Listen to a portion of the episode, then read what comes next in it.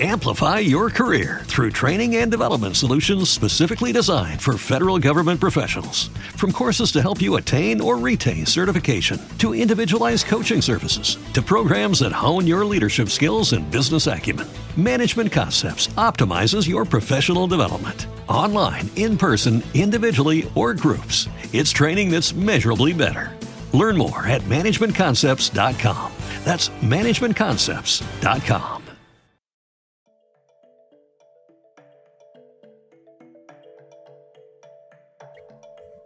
Hi, everybody. Tina Brock, producing artistic director here at the Idiopathic Ridiculousity Consortium in Philadelphia. I'm your host for Into the Absurd, a virtually existential dinner conversation. I do hope you'll join us the next 50 minutes. Sit back and relax as we explore the lives, the hearts, the minds, and the spirits of creators in Philadelphia region and around the world afternoon, everyone. Hello and happy end of July to you. Tina Brock here, your host for Into the Absurd, a virtually existential dinner conversation, coming to you today from the set of Christopher Durang's Betty's Summer Vacation, which you may remember from uh, 2019.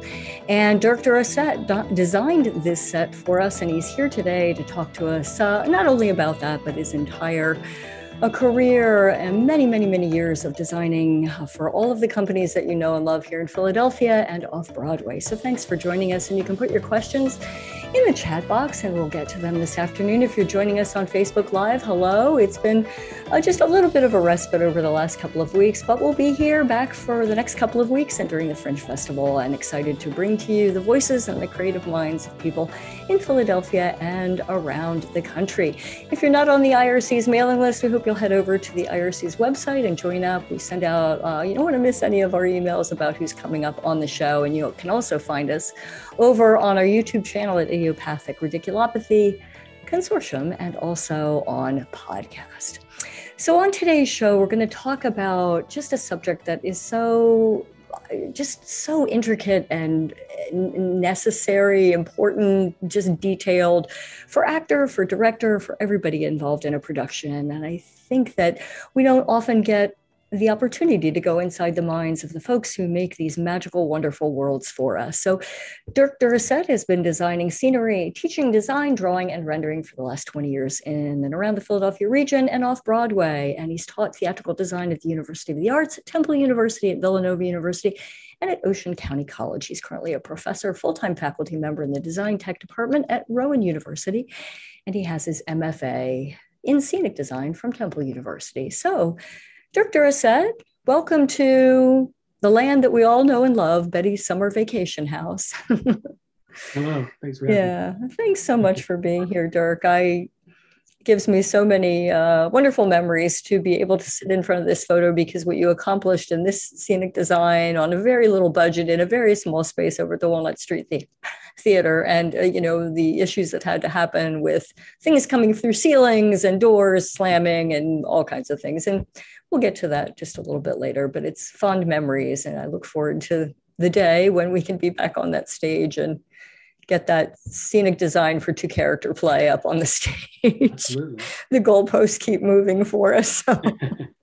yes. Yeah, fingers crossed. Um, I wanted to start. Um, I'm so intrigued with much of what I love. Uh, I see on Facebook a lot. You're doodling. You'll be doodling um, and uh, posting your designs up on Facebook, and it made me wonder if uh, cartooning or comic book design wasn't in your childhood aspirations. And I wonder if you could speak to that.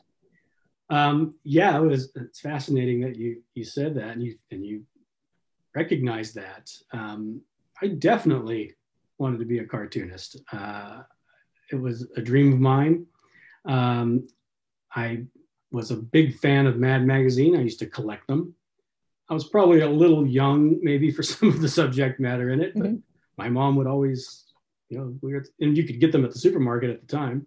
Mhm. And uh, if I'd go to the supermarket with my mom, I'd run over and grab the, the latest Mad magazine.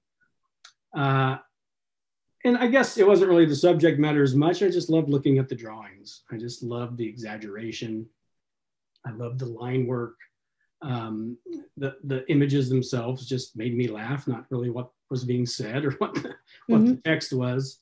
Uh, and I would immediately go home and try to draw them and copy them. And, um, you know, for years, you know, as a, as a kid, um, I spent a lot of time uh, thinking about uh, Jack Davis and Mort Drucker and um, Don Martin. I mean, you know, they, those were my childhood heroes. um, wasn't into sports so much, but I wanted to I wanted to see their work. I wanted to wanted to be like that. Uh, I'd copy comic strips, um, lay out the Sunday papers, and just try to draw it. Hmm. Uh, and it really was, and, and I did. And I and there was a time I was actually like trying to draw some as a teenager and thinking, you know, maybe I should send these somewhere and see. It just it was the images were funnier than what I was trying to say with the text or trying to make it. Mm-hmm. I just love the idea of the image, the funny image, and um, and you know, I, I, I didn't pursue it obviously uh, as I got older and got into high school, and I just stopped stopped buying Mad magazines, and but it was always there in the back of my mind, and it wasn't until you know I became an adult and I started looking at some of the ways that I designed and, and some of the ways that I draw. It's like I was something got into my DNA at that young mm-hmm. age uh, with those drawings and uh, and with that drawing style. Um, and I think it's fun too because I, I think the idea of cartooning is exaggeration, and in a sense, I, I feel I feel that way about scenery, and I feel that um, it's it's an exaggeration of some sort. It's a, it's another level. It's a heightened reality. It's better than real. Mm-hmm. Um, and, and, and maybe I don't consciously think when I'm designing, think like a cartoonist. But I think that idea of um, uh, you know taking something that's real and elevating it um, came from that. I hope. I think. Mm-hmm.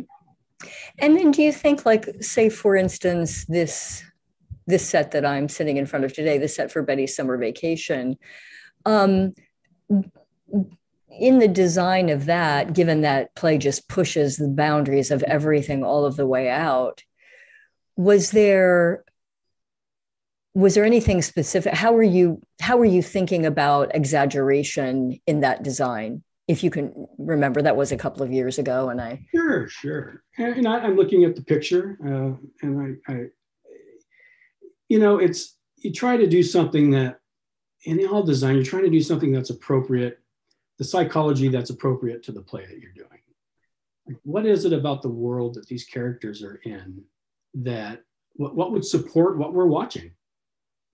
And so the actually the first thing that came to mind in that particular design was color, and um, you know high value, high saturated colors, which might seem like you know a formula for doing comedy. Yeah, it should be colorful mm-hmm. and, and all of that, but um, there was no but there was no color scheme. I just randomly said I need the color here, I need a contrasting color here, and I really thought about it in chunks of colors.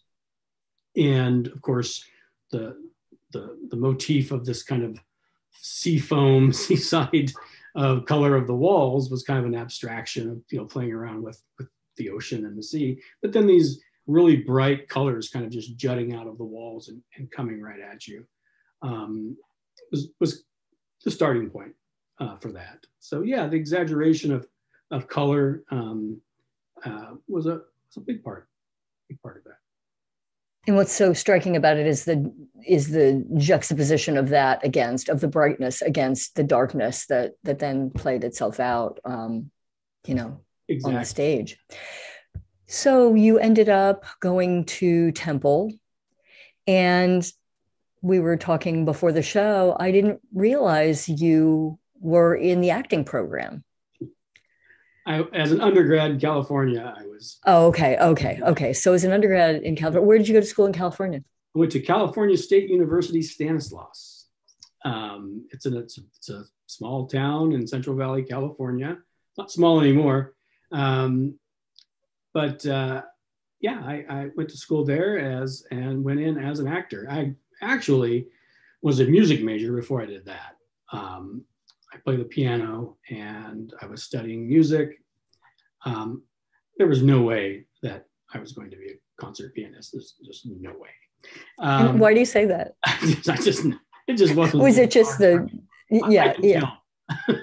right. But, uh, and so, you know, all of the arts flow together. And I, uh, I actually took a, um, an intro to, to uh, introduction to theater course as a general uh, ed requirement um, when I was a music major. And um, we had to go on a field trip to San Francisco and see a play. and that's that was our big city. Uh, and uh, we, we, went and we saw the show, and uh, I'd seen you know a few plays at school and uh, uh, seen some opera. And it was the first professional production that I had seen, and it was George Bernard Shaw's "You Never Can Tell," and um, you know, got good seats. There was, you know, a group of students uh, was sitting really close to the stage. So there was a certain intimacy and a certain immediacy and breathing the same air with those actors. It was, it was a transformative experience for me. Um, and I thought, I want to do that. I want to get up on stage and do that. And I I did it. I don't know how I did it, but I uh, I started taking acting classes and auditioning for plays. So uh, I, I, I, graduated with a degree in theater. Um, I it wasn't like a concentration in acting, but it was a BA in theater, and I had been an actor. I directed a show for my senior project, um, and you know it was and it wasn't like I thought I was going to be an actor or wanted to be an actor. um, uh, but I started working after that. I started working for the, opera company in um, in Modesto, California, uh, where I started stage managing, and I got to stay involved in the theater. And I still thought I would, you know, work and do plays around in that area too. Um, and then I just slowly worked my way into helping with the scenery uh, and um, kind of just fell into being the stage manager slash scene designer, set builder, scene painter. And ended up doing that for quite a few years and ended up having a couple shows and a little mini portfolio. And thought, well, what do I got going on here? What what could I, you know, what's the next step in this? What's what's my next step in in theater, in the arts, in in in creating? Uh, at the time, I didn't know that's what it, what was, you know, burning inside of me was wanting to keep creating. But I uh, applied for Temple University. Well, I, I went to auditions for several universities, got accepted to several universities, and decided to go to Temple. And I made the big move from California to to Philadelphia back in 1997, and I've been here ever since. Wow, that seems like a it's a night and day right? Yeah. In terms of location or part of the country. Just a few years, like I, I, kind of found what felt right for me, um, and things have, you know, and from that point mm-hmm. on, things have happened and gone pretty well. And I, uh, um, I'm, I'm glad I, I'm glad I made all the choices that I made. Um, you know, at the time they didn't feel maybe maybe it wasn't right what am I doing? Where am I going to be? Um, but I look back on it all now, and it's it's it was it was a good choice. It sounds like you were really listening to the you know to just where where the river was taking you, mm-hmm. as opposed to having a, a plan you yeah. know ahead of time. And yeah, I, that's true. I didn't have real big plans. I had I had maybe a, a two year plan each year what's yeah. the next year going to well the next two years going to be like well the next two years after that going to be yeah like? but isn't that so mm-hmm. great because it just leaves you so open to your growth along the way and just something unexpected that might be there that you just never even considered before i think absolutely. that's absolutely i mean i would have never ever ever thought when i was acting that i would be doing this but Do it was a natural extension of it it just feels like it feels the same uh, the, the, the process, that sensation you get when um, you're starting a new project. Um, a lot of the sensations were the same. And uh, it, it felt at first it felt foreign. Now it felt now it feels pretty pretty good. Pretty good pretty right yeah. Well uh, the seeds of all of that are are found in each part of the discipline right? It's just a question of you were speaking before the show about you know the introversion extroversion aspect of acting and and how that comes together. And and i think it there's you take the things that you learn in one piece it would seem to me and you apply them in so many different ways do you miss it all um, I guess a better question is what from your acting that you learned when you were an undergrad do you feel is useful for you when you are designing or when you are working with a director? Yeah, I I think the conversations are close to the same still. I think the conversation an actor has with a director are not far off from what a designer has with a director um, you're still talking about those essential things. And then there's a just different, they have different tools to do those essential things. And, uh, and the essential things, I mean, the story that we're trying to tell. And we're all part of that storytelling process. And uh, I, I think my discussions with directors when I was acting um, are a lot the same that I have with uh, directors today as a designer. I think a lot of mm-hmm. the words we use are the same. I think um, the process of thinking through a script is the same. I, I do think I, I, I do think about acting when I'm reading. Um, I do think about the space. I do understand what it feels like to be on stage. Um, and, uh, you know, I, I, sight lines and getting through doors and knowing mm-hmm. how the space feels. Um, I think I could still pull from when I was acting, maybe, I don't know. Um, but I, um, I don't miss acting. I don't think I'll, uh, there were times I thought people are trying to talk me into auditioning here in Philadelphia for things, and it's just nothing I really want to do. I've thought about yeah. it, but I, I'm what kinds of shows? Give me some, some of the authors that you that you performed in when you were doing. I uh, played Demetrius in Midsummer Night's Dream. Um, did a Václav Havel piece. Yeah. Um, Largo Desolado. Um, and Chekhov was he in the mix? Chekhov. Yeah. Um, my God. Could see that. Uh, Shepard. Could see uh, that. Didn't do any, I didn't. No Shepard. Oh, I did. I did Cowboy Mouth. I was gonna say you did that. the Shepard. I was, I was I Cowboy. Mamet. I don't think I did a Mamet. yeah, I like a very broad um, range of possibilities, both yeah, classically and yeah, American um, West. Yes, Shepard. Um, yeah, yeah, definitely. Shepard is he was a uh, that little poet for all of us out in the Central Valley, California. He was uh, mm-hmm. uh, he was our he was our guy. yeah, there's nobody writes quite like he does about that about that space, place, people, you name it.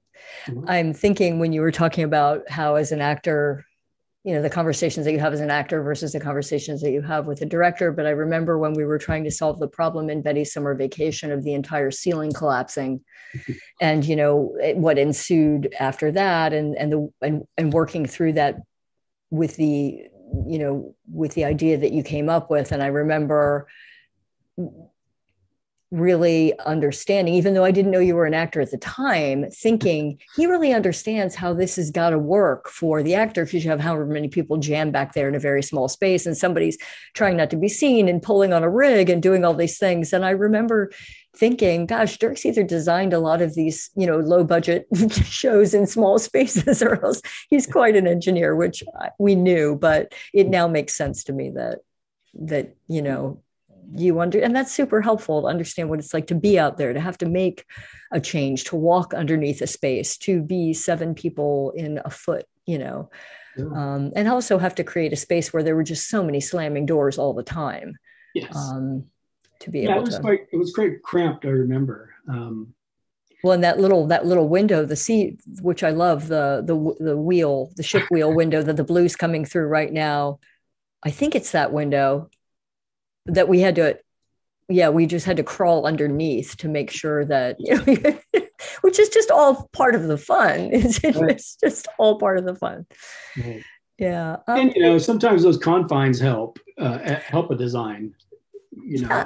if you you know i i think well for myself i i really i like i like to i like to have confines and i don't mean like solving a problem or like i i, I like a problem space.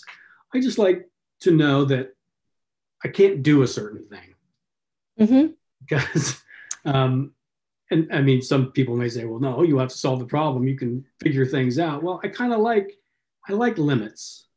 I like limits in space. I like limits of height. I like limits of width. I, because then you can really mold how the design is supposed to fit within a certain space and uh, you know and a, a lot of a lot of theater work i've done a lot of theater work we all do are in sometimes they're in buildings that weren't theaters to begin with. So those kind of confines are very interesting and very interesting challenges in that, you know, it's not a, a proscenium theater built for plays and built for performance. We're in converted buildings of some sort a lot of the time. And I really feel like, you know, uh, that's that's a good thing. I like being said, like being told, this is what the amount of space you have. You can't do this. I, I like that. Um, Mhm. sound weird, but I, you know, No, like- it- like I Yeah. It reminds me of what uh, the filmmaker Wes Anderson talking about. You know, he worked for so many years with just these very limited budgets and how he's working. And then all of a sudden he got, you know, a, a, a huge amount of money of studio money to make another film. And it was almost like it went haywire. You know, it just he's like, we don't, we don't work in this, in, in this kind of, you Right. know, this kind of world. I mean, are there, I mean, are there, do you work differently with a large budget than you do a small budget, just in terms of? How, yeah, is it pretty much the same process? It's just you have X amount of dollars here in this space versus. large yeah large budget scares me and i'm not a minimalist at heart i don't i don't i may seem like one to some people um, it's just uh, more money more problems i guess sometimes sure i love i love to have a big budget show i love being able to have a show where you can design but not for the sake of designing um, Mhm. I think you can over design. I think there's something called designer greed. Uh, I think you can get away from the story um, just because you can. You can design big, so go ahead and design big. Um, you know, I, I kind of feel like my job as a designer is to disappear.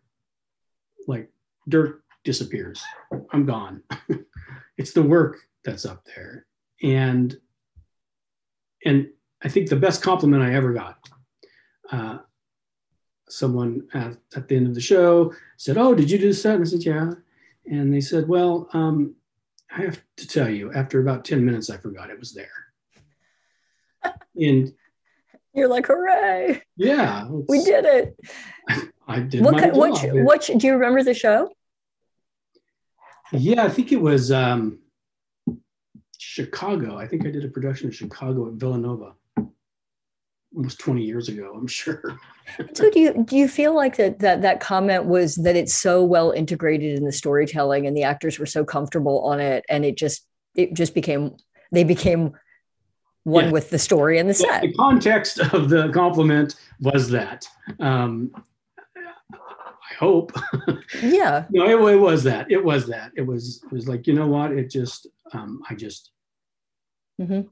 It just. It hopefully it fits so well that you forget it's there. And I know you know.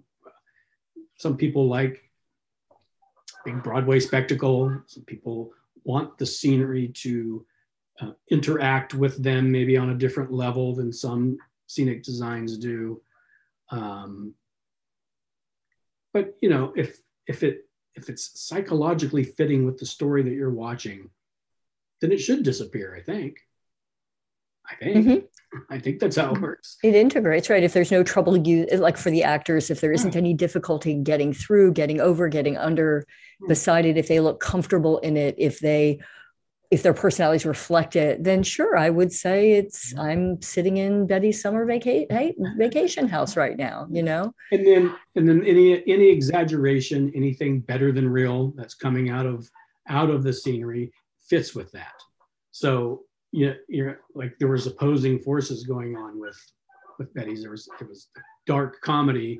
The set was very comedic, I mm-hmm. guess. Fit a comedy in its in its high saturation colors. Um, but it's not a real space. You know, it's yeah, maybe there Yeah, are I mean, do you find lawn lawn furniture in in in your in your space? But remember how we came to that decision, which actually ended up, I think, really kind of working. Is that you know, yes, a couch should be there, but for practical application, right? We just didn't Right. Didn't have it. But it then set up this whole other joke of of when Mrs. Siezmagraff has way too much to drink, and that thing moves, it rocks back and forth. So it then fed right into the comedy of it, yeah, it and so perfect. much fun to play It was perfect. on. That's the thing as an actor, like when it's when you feel at home on the set Mhm. and you feel like you own it, it really I mean so so many words have been have been written towards the actors, you know, feeling at home and feeling comfortable in there, but it really is a thing Yeah, absolutely. um, that you know you can trust it, Sure. that it's that it's going to be there, and um, yeah, um, a lot in what goes on with that too is, um, and especially in this show, uh, is making pictures for the audience. And when you make those pictures, hopefully that work, looking at it from this side out, the actor will feel good because they know that they're in that. When you open that door and there's someone, you know, here up left, there's someone down right, that picture that you make looks good from the audience, but it also feels good with the actor.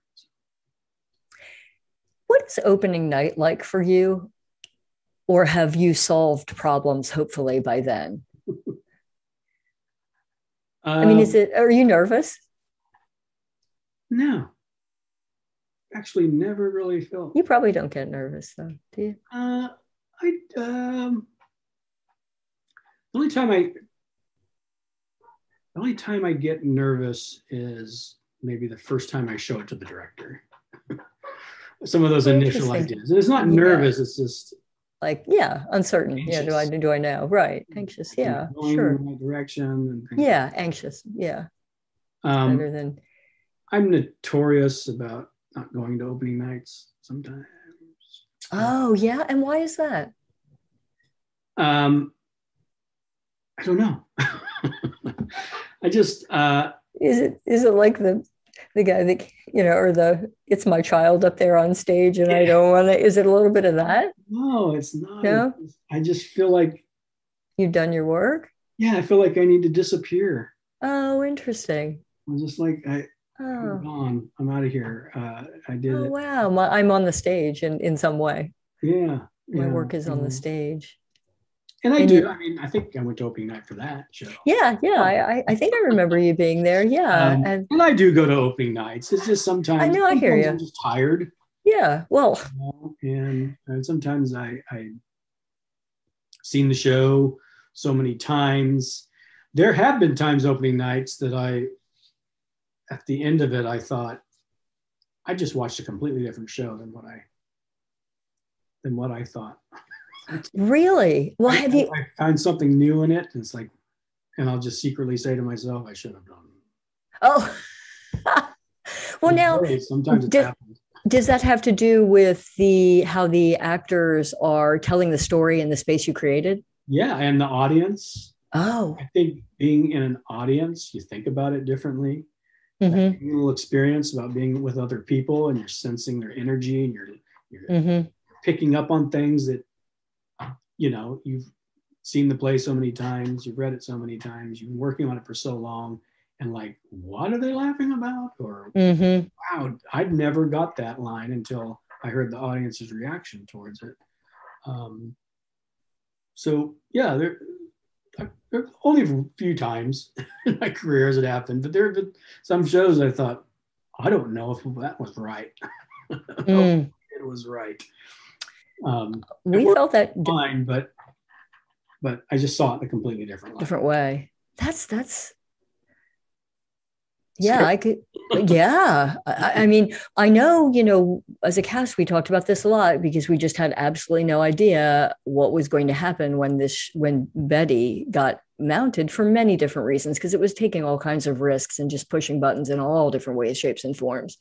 So that was clearly um, a, a case of stepping out on the high dive and just yeah, you know, do the trick and then see whether the pool of water is there or not, you know. Yeah. And it was different every night too. But I but I did feel consistently like the set was just always like that that was one of the constants that was just really important to being able to play that show the same way and have a different response every night. Having things constant. Right, sure. Absolutely. And so many tricks that worked. Right. You know, um over the last, you know, since you've been teaching quite quite for so many different um, universities over the years, is there an aspect of what's changed in sort of scenic design, whether it be projections or media, or that you feel is been a been a, been a good addition to the to the scenic design discussion? Yeah, I uh, of course technology and its and the way we visualize things now and the way that we create designs now. Um, the technology is rapidly changing, um, obviously, last 20 years. And, and so, well, I was trained everything by hand.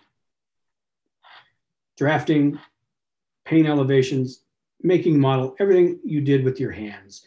And 80% no, 90% of my graduate education was drawing, drafting, mm-hmm.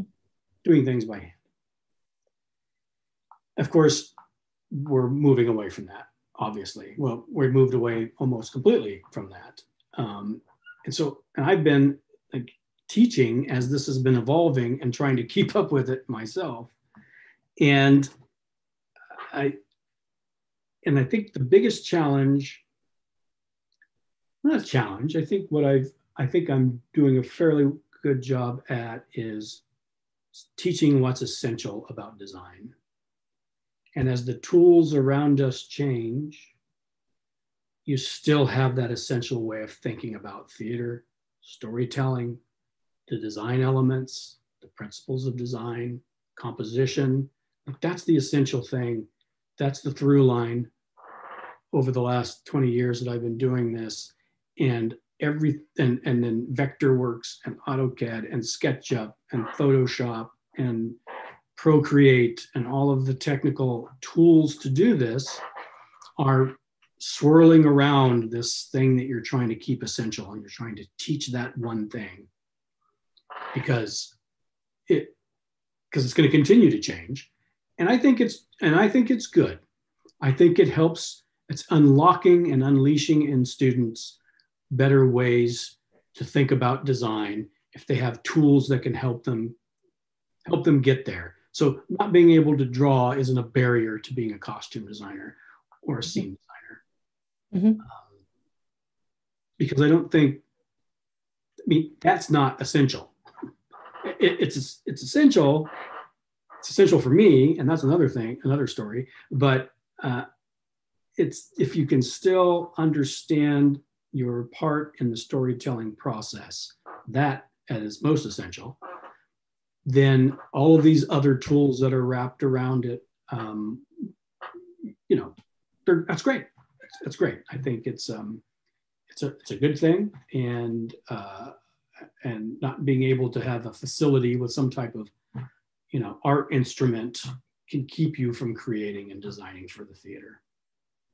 Um, so I kind of seen that as, as a way to to keep thinking about design, keep moving forward with it. I did things by hand for so long, and I still do things by hand because that's how I think. Mm-hmm. For me, drawing is thinking. process of drawing the lines and doing the perspective and shading the, the chiaroscuro, that for me, that's designing. So it, it, it's really hard to teach that as a design process these days. You know, it's almost unnecessary in some ways, um, just because you know they're going to go right to Vectorworks and Photoshop, and that's the that's the tools they're all being taught. And yeah, I still teach drawing. I still teach drawing. You, you still have it. Uh, mm-hmm. Still do it by hand. I, you know, I still think you should learn it by hand at least a semester, and then uh, then we can go and have fun with Photoshop and everything. But for the reason you pointed out, right? For you, it's a, a way of thinking through an idea or a concept, yeah. and in a way that you know maybe reading a book that's bound as opposed to reading something on a computer kindle reading a paper you know right. who knows what it's firing up in the brain do you see a difference in um, sort of the uh, the students that are coming in have you over the years seen seen sort of differences in maybe the background or the the skills? Are oh, they different now? You're are you getting more you know yeah, computer savvy people? yeah. a lot of students are still open to doing it by hand and learning to draw uh, and paint by hand. They're still very open to it I, I think when you're young and you're thinking about designing in the theater, I think it does matter how you start off. I think I have seen students who have had, you know, there's a program called SketchUp, and any scene designers out there, lighting designers know what this is. Um, it's a very um, quick, easy to use, and efficient uh, 3D modeling program. It used to be free. It was created mm-hmm. and I, I, I do feel I do, I can tell if a student has designed something with just the computer or if they started it by hand. Um, there is a certain type of computer thinking I've seen throughout the years. Um, there is a certain amount of problem solving, maybe letting the machine do a little problem solving for you, which is fine. It's what they're there for. Um, and, and, and, yes, I do see um, I see that some of the uh, software that is used is um, you can't. I mean, students can't get their hands on. Some of it's just too expensive. Some of it's, um, you know, it costs money to have a laptop and software. Um, it's a lot cheaper to get a pencil and paper and explore your ideas that way. Um, so I see all kinds actually. I, I, I, obviously, there are more students coming, you know, coming in with with playing around with SketchUp and um, you know doing things on the computer, I, I, I do think it changes the way they think about design a little bit. yeah.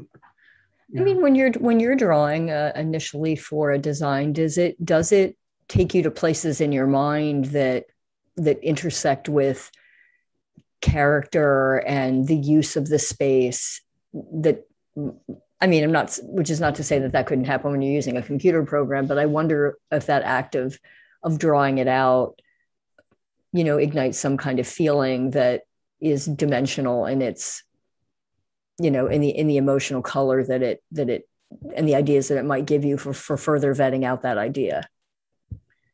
Yes. Drawing by hand slows my brain down. Mm-hmm. And, you know, when you're playing around on the on the computer and you're playing with SketchUp or you're modeling in Vectorworks, you can go real fast and things happen fast. Like, oh, there's the archway that I wanted. Click, click, click. Um, now let's move on to the doors. Click, click, click. There's my door. I, I pull one off, off, you know, I find one online and I, and you're drawing it by hand, you're just, you have to slow down a little bit you have to draw that door and then you think about the door and you think about well that's a boring home depot looking door. Is that door right for this world? I, am there's like a conversation mm-hmm. i'm having with myself. I'm talking to myself as i'm doing it. Mm-hmm. and then i can do the arc and i say and then and i can erase it and make it a little more dramatic or maybe now it's a gothic arch. So for me it, it that's what i meant by drawing is designing. It's it, it doesn't let me, it doesn't immediately give me gratification and here's your design. You did it in five minutes. Look at it. Mm-hmm. Uh, and it's very exact. Morphs and changes, you know. So because mm-hmm. I know that conversation, you can just see a little bit of them, but the doors, the purple one, the pink one, the green one, they they were descending in their width. We talked about, and uh-huh. you had talked about another way to add, and I think they're actually they're louvered, but one of them's not. I mean, they were different, each one of them. And then you had, you know, you designed them such that each one had some bad beach decoration, you know, uh, and it was a little bit like, you know, the price is right, the three doors, but another way of getting, um, and just really making it fun for the actors. It's also another way for us to remember what we're going in and out of each time. Yes. the, the, green door, the pink door. Um, yeah. And in a lot of ways, it's your typical farce set, you know. Yeah. A lot of doors. so yeah and slamming that's always the you know the challenge. Will it will it will it you know will it hold up? Um i, I wonder about um when you're designing for a show at what point or or ever does video tend to come into it or some kind of other um, design element that's not simply mm-hmm. interior uh, is that a, generally a director request, yeah. or it comes out early in the conversation? Yeah, hopefully, hopefully things like projections or you know specific sound. You know, is it live sound? Is it you know sound effects? Where are they coming from? Hopefully that stuff is is as I know when I'm going into design, it's there. Mm-hmm. Some shows I've designed, and I thought someone's probably going to mention projections at this point. Mm, right. It's not something you're going to add in at the end because it's probably the main. Do you right. do you enjoy working with projections? Yeah, I have a I have a interesting relationship with them. Um, I feel like, first of all, it's just it's just hard for me to to do that. I think if if I'm doing, I've done many shows with projections, and it's like, is the set going to be a giant projection screen itself? Is there an element on the wall that we're projecting on? Is the projection screen apart from the world that we're in? Um, and it's and I and I'm also very ignorant about it.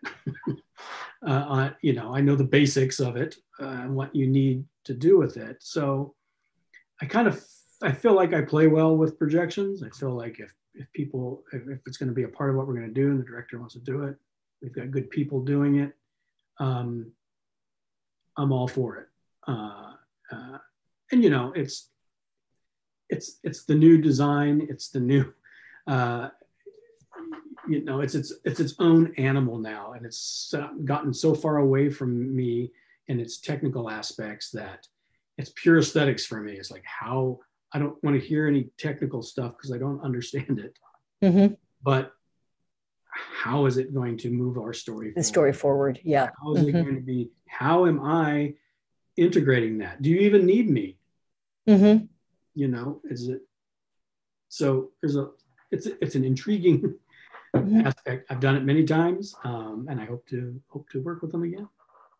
And in the program that you're, you know, that you're teaching in the media and design um, program at uh, at uh, Rowan, how has the last year of I mean, that's a sh- short period of time to integrate anything, but uh, let me phrase it. Do you think that the last year of experimentation on Zoom and whatnot is going to feed its way into classes, uh, to, to studies and teaching how to use this virtual platform or or and and I guess how do you I, I yeah, about that?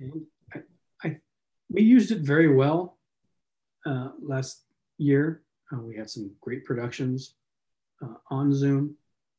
Um, we actually did one dance piece where there were separate dancers uh, that were filmed each evening, and then it was uh, put together and edited, and then of course um, shown virtually? Um, yeah, I don't know. I think I think every I think every every one of our faculty members were, were had different opinions about all of this and how it could be uh, integrated. Uh, as you might imagine, at first everybody was like, "This is terrible. We shouldn't do this. We shouldn't do anything on Zoom." And you know, just became the reality that to keep us working and thinking and creating. We use this platform, we're going to do it, and mm-hmm. it, it is what it is. Um, and I don't know. I don't feel like our faculty, and I don't feel like, or even myself, I don't feel like we we we are going to be using Zoom uh, in that way as of right now. I don't feel that way. I don't. Um, our, you know, I don't. We're looking ahead, and we're not looking towards doing much on this platform. I think there'll be space for it. Mm-hmm. I think there will be room set aside for those who want to explore it, um, faculty or students. Um, I know teaching on it, um, I actually felt like I became pretty adept mm-hmm. on how to how to use this. Um, of course, nothing beats you know them in the classroom with me using the tools. Um, but I, you know, just how to use the technology and, and, and share the screen and set up my webcam and all of that. I started to get really good at it. Mm-hmm. And I, you know, who knows? You know, maybe at some point in this, in this, in the future, we'll be offering. You know, if you could do that sort of thing, you could be offering it to students that are away or. You know. Yeah, well, and it's also to connect with students in other countries. Or I have a friend that teaches fashion, you know, fashion illustration, and mm-hmm was teaching to students in China and in Japan and different time zones and whatnot. But she yeah, the stories about trying to to understand how to teach draw, you know, fashion illustration with a model, you know, just yeah. sounded like. But in the end, you know, like, wow, I, I did that. We did that. We we you know we we made it. We made it happen. Yeah. Um, we did. I think I think they I think they're still with us. Hopefully, students. are still ready to go. I think we we held on to them. I hope long enough. yeah. They, they well, I think certain yeah bonds were created and and different you know connections were made that were uh, born out of the necessity of what what had to happen and right studying it for a long time. Mm-hmm. Do you have a, a, like a favorite author? So when a director calls you and says, you know, Lane calls you and says, "We're doing Shepard," you know, um, do you do you think, oh, this is, you know, are there certain authors you live for? Yeah, I love to do Shakespeare. I think I love to design Shakespeare. Mm-hmm. Uh, but I was very excited when Lane asked me about Shepard. I have to admit. Yeah. Uh, I just I I haven't gotten to design a Shepard.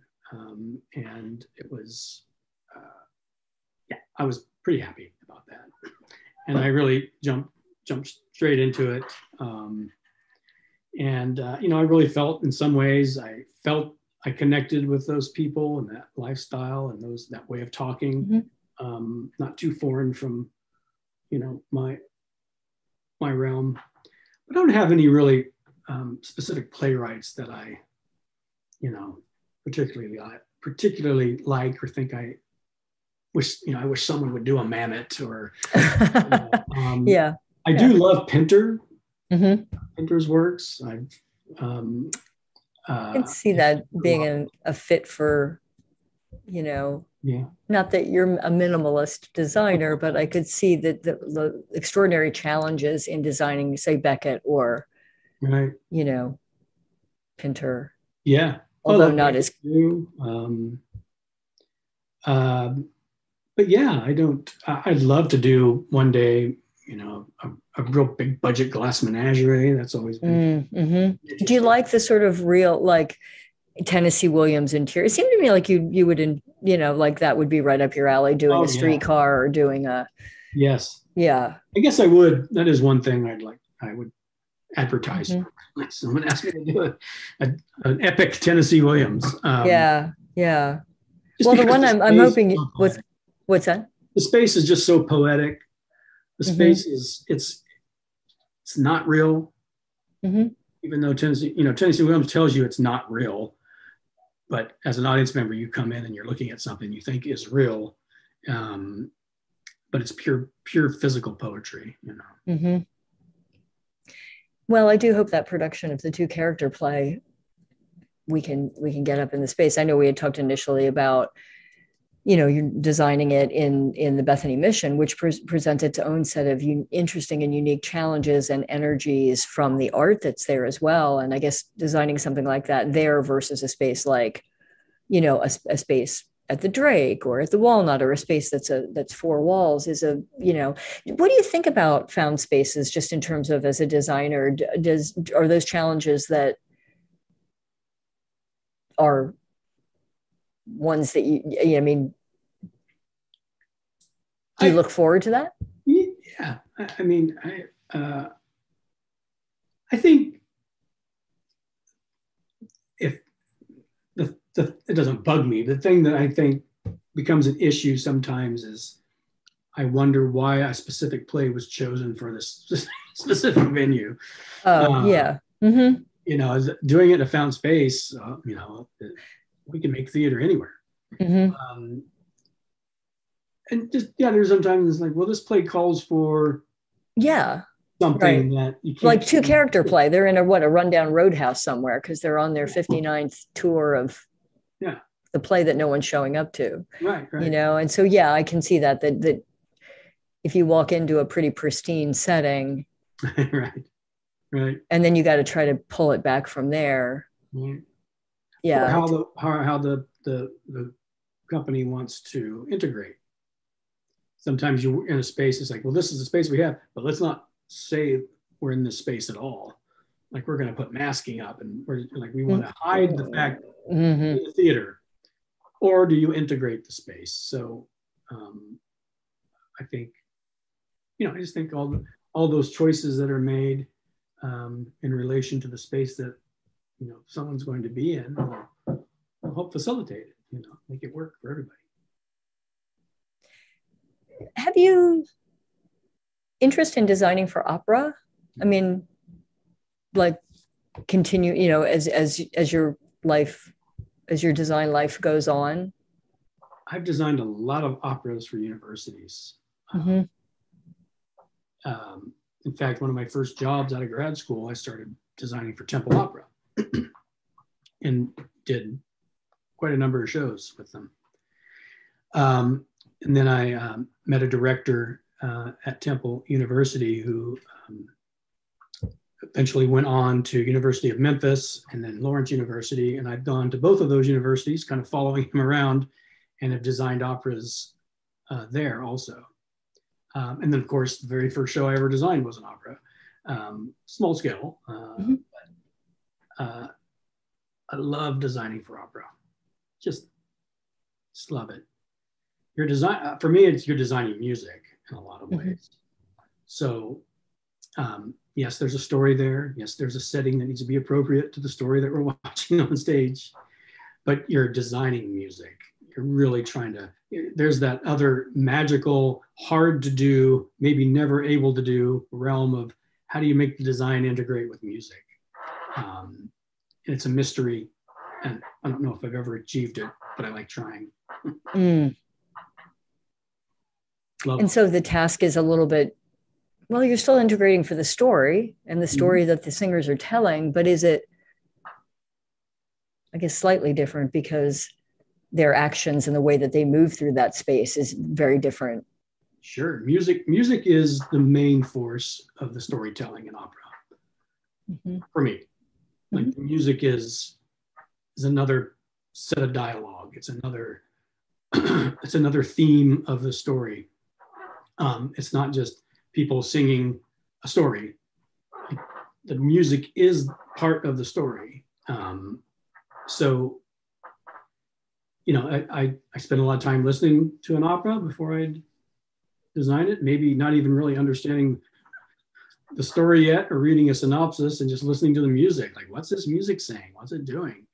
and that's like it's the hardest thing in the world and i don't mm-hmm. and i really rely on on you know opera directors um, are fascinating and, and, the way that they understand the music and the story is like i don't know how they do it but um, so I, I, rely on you know them like am i even in the right direction um, but i just like it because it's you know it's it really is like i always say my catchphrase it's better than real Mm-hmm. Um, opera is that. Better than real. Do you um do you sketch when you listen to the opera? Uh, sometimes. Sometimes I just. Sometimes I just like, what am I thinking? I Google an image or. Uh-huh. You know, or Yeah. a little bit on the history of it, and like, oh, what you know, this the the composer lived through this thing in their life. What was that? Um, uh, how does like why is the what's this motif in the in the in the in the music like what is that representing to the to the character that's singing that particular part and so yeah i've um, sometimes i'll do a little sketching sometimes i kind of just want to listen to it Sounds a little bit like the process of how you got, you know, from your journey as a as a child to where you got to. Is it just a lot like designing your life? I mean, you it's just you know, you you sketched it out and it sort of went this way, and then it, which is is a really is a really fascinating way of pursuing it. You know, whether whether you knew you were doing that at the time or not, but it also sounds like you were following, you know, right following your instincts and not stepping too far ahead of the next act you know i never thought of it that way it's true i just I- kind of I kind of just sketched my life as it went along yeah i was i was that way and then it went that way.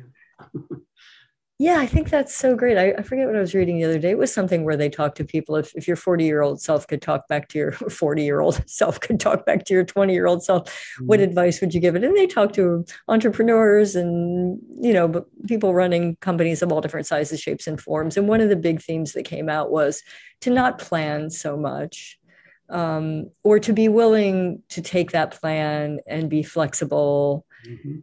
if the river goes a different direction and to not be afraid of that to think that the plan isn't going to necessarily deliver you to the you know the destination that you're that you're hoping and it was it was kind of a theme that kept coming up from so many people along the way so Yeah, that's true. I think that's what I did. I think I just kept it flexible. Like yeah things can change. things can yeah morph into other things. Just let it happen, you know. and allow the because they were you know speaking a lot about just like letting the space for the creativity Mhm. to kind of the po- the perhaps the better solution to the situation to to bubble up and sometimes when you're just single-handedly on that road and to wherever you think you're going you're not you know yeah well dirk it's been just really my pleasure to talk to you uh, and to catch up with you um, hear about your work and I, I hope that um, there that I hope there's plans for Lane's uh, and I say keep saying Lane Lane Savadove of EgoPo uh, Classic Theater. I, I hope that this production your production is because where were you in in the in in the process when when the pandemic happened Oh, the set was built and loaded in. And did you had seen you had you had some run right you were close Yes, we had a designer run. Um, it, there was still a ways to go, but the set had been loaded in. There was still painting and set dressing to happen to take place. And um, this is Shepard's uh, Curse of the Star. Curse of the Starving Class and then it shut down. Everything shut down, um, literally a couple days, and we knew it. So the designer run was kind of a, um, Mm, in a way, a farewell, but also, uh, was we you did probably thought you were coming back pretty quickly right and hopefully we're going to come back with it. Yes, I hope so me too. yeah lots of that must have been a hard hard night and particularly since we had no idea of knowing what we know now so you know Mhm. thinking that maybe it was just a, a short hiatus and well i hope that's the case i certainly um, want to see your work and i hope that as these as theatrical goalposts keep changing on us that tennessee williams the two character play can happen at a time when you're available and we're available and the space exists and and we can make it happen I'm I'm ready. yeah, me too. John Zach and I keep talking about it. We're like, it just keeps, it keeps moving a little bit further out. But the time will present itself and we'll make it happen. And until then, I look forward to seeing your work. Best of luck with uh, studies and, and activity over at Rowan and all the freelance projects that you're working on. And thanks for all that you're doing for Philadelphia Theater. Thank you. Yeah. Take care. All right, thanks. And thanks to everybody for being with us. So nice of you to join us back here at the table after our hiatus. We will be back next week, and I'm going to tell you who's going to be on. It's Lisa Grunberger. She's an author, she's a Pushcart nominee, and she is a Temple University professor. Her work has appeared in a variety of publications, including the New York Times. She has a play about motherhood, infertility, assisted reproductive technologies called Almost Pregnant, and it is currently under artistic development at Squeaky Bicycle Theater Company in New York City and is published by Smith Scripps. She teaches narrative medicine and yoga and writing at the Lewis Katz School of Medicine. And when she's not being a mom, a professor, and a poet, she teaches yoga and writing workshops at the Healing Arts Center in Philadelphia. She's cur- currently working on her memoir entitled Spit A Jewish Adopted Woman's Reckoning with Her Refugee origins. So I hope that you'll join us when Dr. Lisa Grunberger joins us on next week's show. Wishing you all a very, very happy and relaxing week ahead. And we hope to see you at the table next Saturday, August the 7th, with Dr. Lisa Grunberger. Have a great week ahead.